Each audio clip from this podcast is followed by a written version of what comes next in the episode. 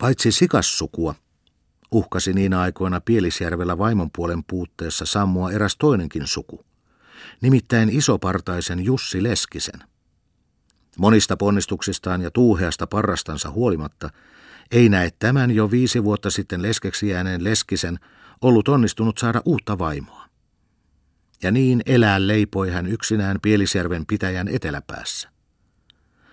Mutta nyt hän oli kuullut, että pitäjän pohjoispäässä Saastamoisen Kaisa oli vapaa. No, eihän tässä sitten enää hätää eikä eukon puutetta olekaan, oli hän ihastunut. Onneksi sattuivat vielä näihin aikoihin olemaan Nurmeksen markkinat, ja kun hänellä oli iso sika vietävänä markkinoille kaupaksi, päätti hän tietysti samalla matkalla kosia Kaisasta itsellensä eukon. Mutta menemme varsinaiseen asiaan. Tämä itsetietoinen ja pitkäpartainen Jussi Leskinen istuksi todellakin nyt Kaisan tuvassa ja kosi Kaisaa. Laatuun käyvältä akalta se hänestä olikin tuntunut. Niin, jotta mitäpäs siinä sitten, Kaisa. Turhia tingitään, suostutteli hän, sillä hän oli jo ennättänyt kehua sekä itsensä että kontunsa. Pyörähdä tästä vain katsoa sukaisemassa sitä minun taloani, ja sittenpä hän Nurmeksen markkinoilla pannaan kauppalukkoon pusuja vaille. Rennolla sulhaspäällä hän nyt olikin, ja reilusti kuten iso isäntä ikään heilautteli pitkään pieksun varteen pistettyä jalkaa polven päällä. Vai mitä Kaisa? Niin, jota eikö anneta tämän rakkauden vaan ryskää, kysäisi hän jo voiton varmana. Imasi aivan ökä savut, sylkäsi oikean isäntä sylen ja jalkaa polven päällä retkutellen, odotti vastausta. Mutta ei. Kaisa kaapi taikinaa ja mietti ja punnitsi. Hän näet epäröi, kun ei ollut varma, jaksaako kumpikaan sikanen läpäistä rippikoulunsa. Täällä Leskisen Jussilla on talo, jossa ei ole puutetta lihasta eikä leivästä eikä tästä nyt muustakaan särpimestä. Kehui Leskinen lisää, kokien pehmittää Kaisaa. Ei vieläkään vastausta. Mieluummin hän ottaisi sikasen, kumman tahansa. Heidän kontukin kun on tästä ihan rajatusten. Mutta ken sitä niiden rippikoulua tietää? Hän syventyi kuopimiseen. Ei, ei siinä meidän talossa ole puutetta muusta kuin köyhyydestä, toisteli Leskinen ja sylkäsi niin isäntämäisesti, että niska nytkähti itsetietoisuudesta. Entinen akka valitti vain sitä, jotta kun hän ei vain tämän ajallisen paljouden takia saisi sielullensa sitä vahingoksi sanottua, jatkoi Leskinen, ja päästi savua sekä suusta että sieraimista, niin että koko parta tuprusi kuin palava kuontalo. Kaisa mietti ja kaapi. Olihan hyvä pitää tuo Leskinen ainakin sikasen varalta. Sielullensa, sielullensa se eukko vaan pelkäsi vahingon tulevan, kun hän sylkäsi välillä ja nyhti partaansa. Kun siinä on niin ylettömästi sitä, jota koi ja ruoste syö ja raiskaa, jotta ei siitä raiskatenkaan loppua tule. Selvittiin siitä toki jo parempaankin alkuun. Äkkiä näet Kaisa herkesi kaaputtamasta. Kaatoi taikinaan likovettä ja kysäisi. No entäs, niin jotta onko sinulla siinä? Miltei kainostutti sanoa loppuun. Siitä entisestä eukosta mitä? Lapsia hän tietysti tarkoitti. Arvasihan sen leskinen. Hmm, ynseli hän siihen, niin että isäntämäinen niska aivan nytkähti. Vai vielä niitä kakaroita olisi pitänyt siihen siittää. Aivan hän ylpistyi, kun niitä ei ollut. Leivän syöjiä. Mokomiakin. Ylpeät sylet laski hän isosta parrasta lentoon ja aivan komeili ynseästi kehuen. Sillä puolella Pielisjärven pitäjästä, siellä eteläpäässä kuule Kaisa. Luontoa se aivan nosti. Äänikin nousi, kun hän lopetti kehaisten – siellä tämän pitäjän eteläpäässä kuule, puidaan nämä riihet niin, jotta siitä ei synny pölyä eikä ruumenia. Teki jo mieli sipasemaan isoa partaakin.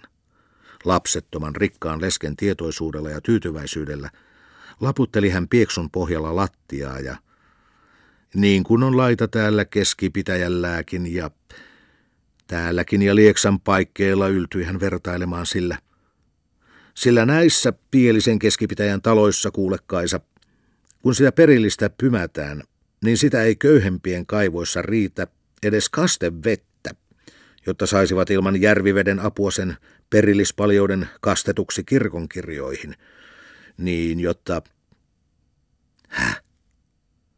Aivan se suututti jo moinen kehuminen Kaisaa. Hän kehasi jo omaakin lapsettomuuttansa. On sitä nyt Keskipielisjärvelläkin puitu ja paukuteltu, eikä... Aivan hän jo pyörähti siinä.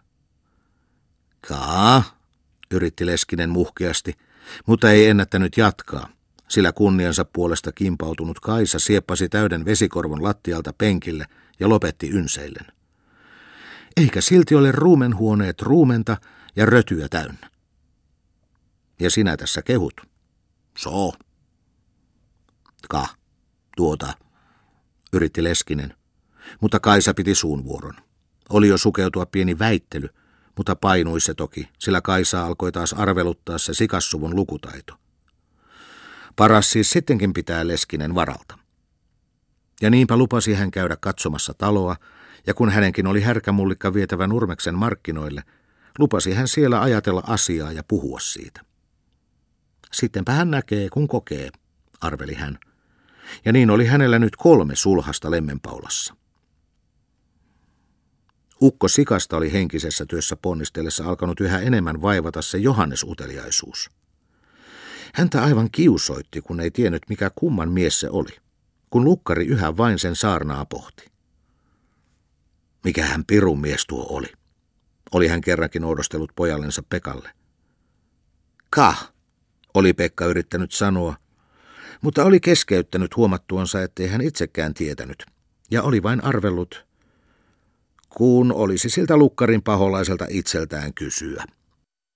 Tänään oli lukkari taas ollut ankara, ja yhä se oli selittänyt samaa saarna-asiaa. Sikaiset olivat nyt syöneet taas vankasti, ja istuksivat kortteerituvassa tupakkahartautta pitäen ja odotellen unen tuloa. Ja nyt taas pani heidät mietiksimään sitä rakkausasiaa. Ukko koki taas laskea niitä Kaisan heinäpieleksiä, mutta nyt tahtoi sotkea se Johannes. Hän istui kumarassa, tupakoi, syleksi miettiväisenä, ja joltinenkin hikipisara kiilsi nenän selällä, aikoen lähteä vierimään nenää pitkin alas.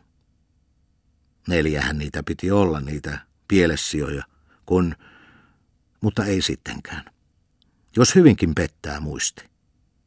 Hikipisara valahti nenän selkää pitkin jo kertaisen alemma, mutta pysähtyi toki vielä.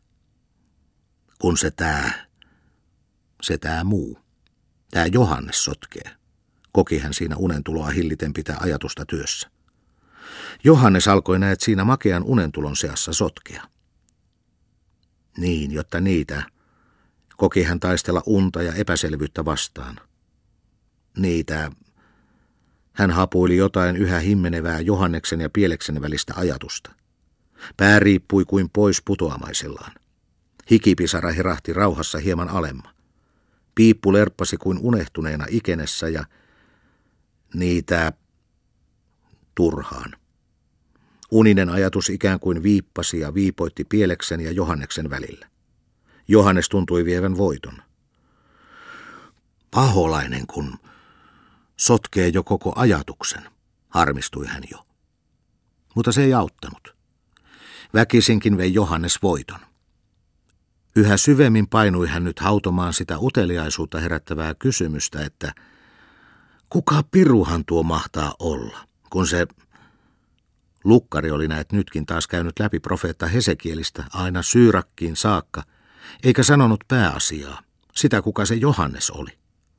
Uteliaisuus valloitti unisen mielen. Kun saisi paholaisesta selvän, hoki hän siinä. Uni painoi jo hitosti. Hikipisara oli kasvanut ja kiilsi jo aivan nenänpäässä, kun hän siinä tuhjakkeena nuokotti. Pekka tupakoi samalla tavalla ja mietti rakkausasiansa. Olikin hän jo saanut nyt selville sen, että sillä olisi sitä siinä, oli tarkoittanut joko akkaa tai kontua, tai sitten molempia yhteensä. Se oli siis selvä. Hän sylkäsi, ja kun pääkin oli jo täynnä makeaa unta, lopetti hän ajatustyön kokonaan ja aikoi venyttäytyä penkille nukkumaan. Niin, jotta... Olikohan tuo? Koki isäukko yhäkin sitä Johannesasiaa. Uni painoi jo niin, että hän nuokahteli tavan takaa. Olikohan tuo? Taas vetäisi nuokahtamaan ja keskeytti ajatuksen. Hikipisara riippui jo nenänpäässä juuri pois tipahtamaisillansa. Tuo hylky. Olikohan tuo? Tip. Se hikipisara se vain tukon nuokahtaessa tipahti nenänpäästä lattialle. Ukko heräsi siihen, hölmisteli, ja eikös tiedustanut Pekalta. Niin, jotta... Sylkeä oli torkkuessa kasaantunut suuhun tukoksi. Hän käväisi pankon luona tyhjentämässä ja jatkoi nyt.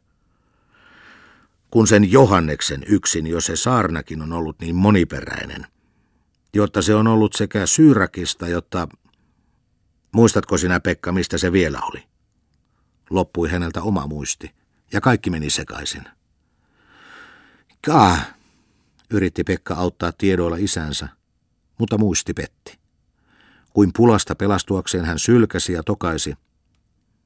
Se on se toinen puoli niistä toisista nimistä. Eikä tästä nyt, tästä paljasta Syyrakista.